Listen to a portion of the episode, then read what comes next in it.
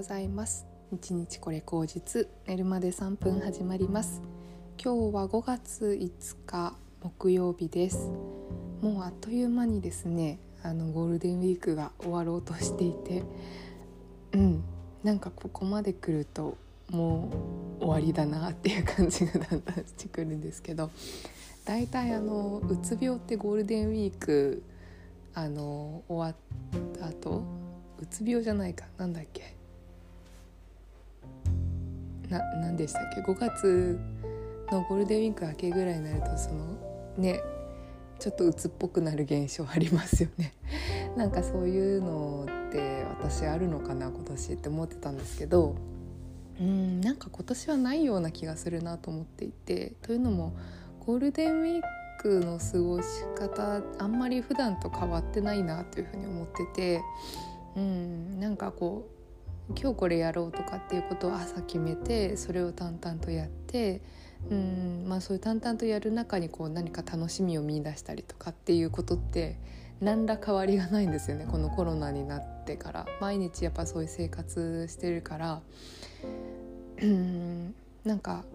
コロナになる前はやどうしてもその家のことが全然できないままもうぐちゃぐちゃの部屋のまま洗濯もできないであの外に出て家に帰ったらもう本当に疲れた体に鞭を打ちながらご飯をもうご飯って言ってもほとんどお惣菜とかですよね。買ってきたものを食べて洗濯も回して干してみたいな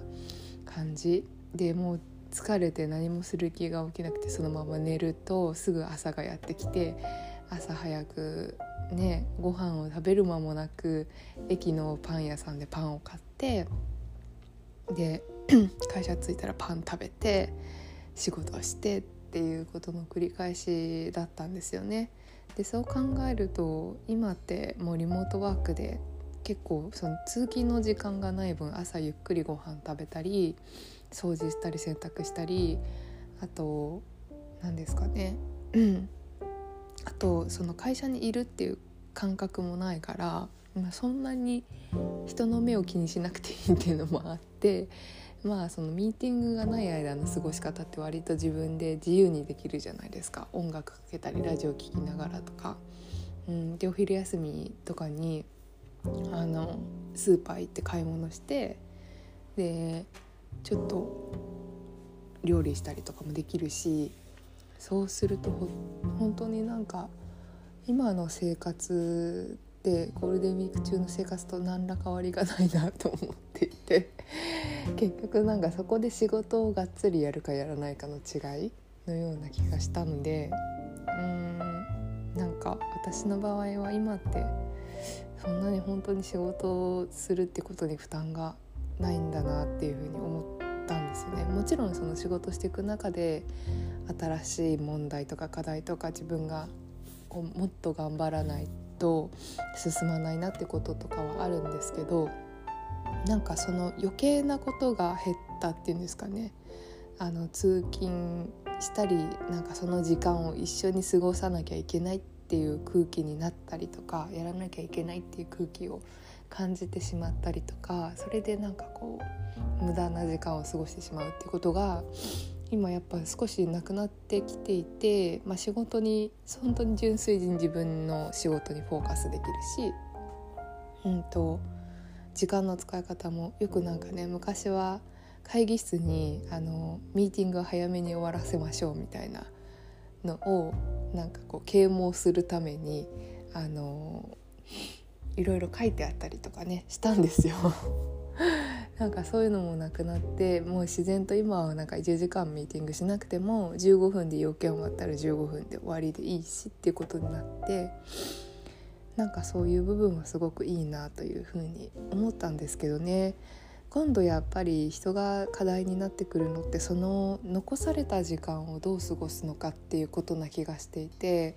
うんとそこまでぎゅうぎゅうに時間を詰めていた時間をいきなりなくしてしまうと人間って何をしたらいいのかわからなくなる。うん、でだらだら過ごしちゃうと自分がすごくなんかこうもったいない時間を過ごしてしまったんじゃないかっていうなんか罪悪感に見舞われたりとかもするのかなというふうに思っていてうん私はね結構そそれの過ごし方を考えなくちゃなっていうのをすごく今年思うようになったんですね。なん去年の暮れくらいからその空いてる時間を使って自分が将来何をうんとしたいのかなんか自分って何者なんだろうかとか、うん、このままでいいんだろうかとかそういうことに頭を使う時間がすごく増えたような気がしてなのでうんとそういう空いてる時間を無駄に過ごしちゃうことが怖くってなんかいろんなことをやってるんですよね。縫い物したり物作ったりカゴ今カゴ編んでますけどカゴ編んだりうんとねお茶お花行ったり、うん、お茶お花はでも別にこの時期からというよりは前よりなんで前からずっと仕事してる時からなんで仕事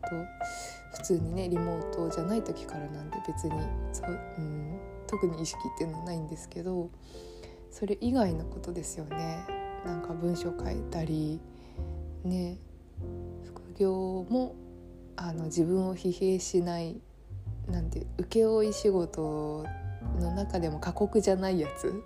で自分が好きなその園芸とかお花の分野でっていうので今やっていてうんなんかこう常になんか自分は何者であろうとしているのかっていうことを探している状態な気がするんですよ、まあ、固まってるような気もするんですけど大体この辺のジャンルっていうのは。固まってるような気もするけどなんかそこに固まりすぎるのも怖いしうん自分がなこう何者であるかってことをすごくね探求しているような気がするんです。特にこのゴールデンウィークとかもなんかそういうことがうん結構自分の中でテーマっていうか課題だなというふうに思っていてうんなんで本当にねあの編み物したりしてる時もあればあの河合駿先生の心理学の本読んだり、ね、キキキリンさんの映画見たり本読んだりうん。割となんかその心理っぽいところと生き方哲学あと古典ラジオがねあの 作業してる時めちゃくちゃいいんですよ私。あのかご編みしてる時とかって無心でやってるんですけど無の音って私耐えられないので何かなんかその並行作業でやる時に古典ラジオの、うんと、空海かな？空海のやつとかを聞いて、えーと、仏教の成り立ちって何だろうとかねそういうのを聞いてるのすごいあの頭の中がすごく、ね、活性化されていいんですよね。そう。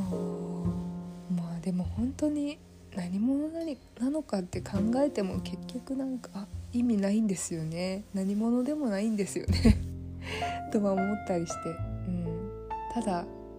ただ生きている今の時代にただ生きているということなだけなんですよね。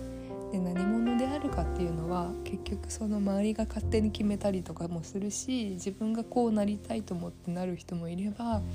そのままがそのままっていうタイプの人もいると思っていて私は結構割と自分の今までのね35年ぐらい振り返ると私は自分がそのままでそのままなタイプの方の人だと思うんですよ。自分がこうこうでありたいとか私はこうだっていうことを言ってしまうと逆に自分が苦しくなってしまったりとかなんかそれに義務感を感じたり自分に重圧をかけてしまうのでうーん私はなんかこうよくわからないけどいろんな境界をさまよっているいろん、うん、こういうのが私ですっていうのが今自分としてはなんかこう一番しっくりくる感じなんですよね。でもやっぱりそれを何か模索しちゃうっていうのは何かその私はこうであるっていう人にすごく魅力を感じたりするのかなとも思いつつそうですね。うん。でもやっぱりこう高校生ぐらいの時からずっと好きだったのが倫理の授業とかあと心理系の話とかだったんで、まあ、そういう分野をもう一回勉強してもいいかなとは思っているんですけれども、うん、いかんせんエイヤーとそこまでいかないね。何かがありますね。もうちょっと成熟が必要なのかよくわかんないんですけど。うん。いろいろねちょっと焦って決めてもでも面白くないなとは思うのでうん。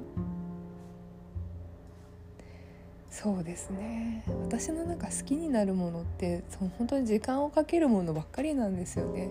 お茶お花。なんかそういうものばかりなので。なんかそのそれを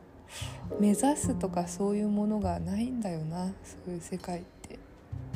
なんかそこにあるっていうか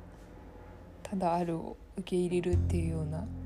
感じのような気がするので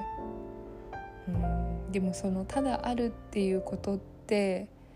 逆に言えばすごく今の時代怖いじゃないですか。あの SNS とかで「あなたは何者?」って聞かれてるような雰囲気を感じちゃうし、うん、私は私ただの私ですっていうことって逆に怖いような気がするからみんななんか私はうんデザイナーでみたいな。とか年商何億でとか なんかそういうのつけたくなるのかなって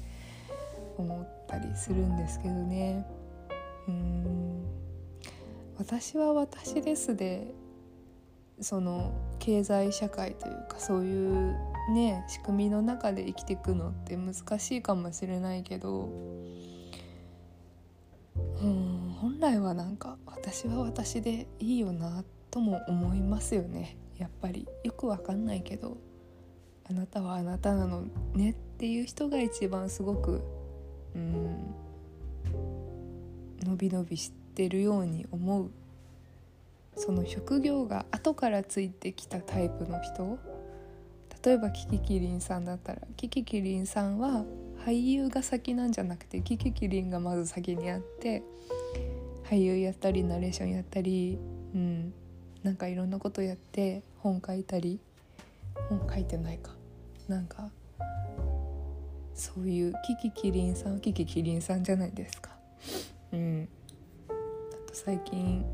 ねよく読んでる河合隼先生も一番最初は数学の教師だったし、うん、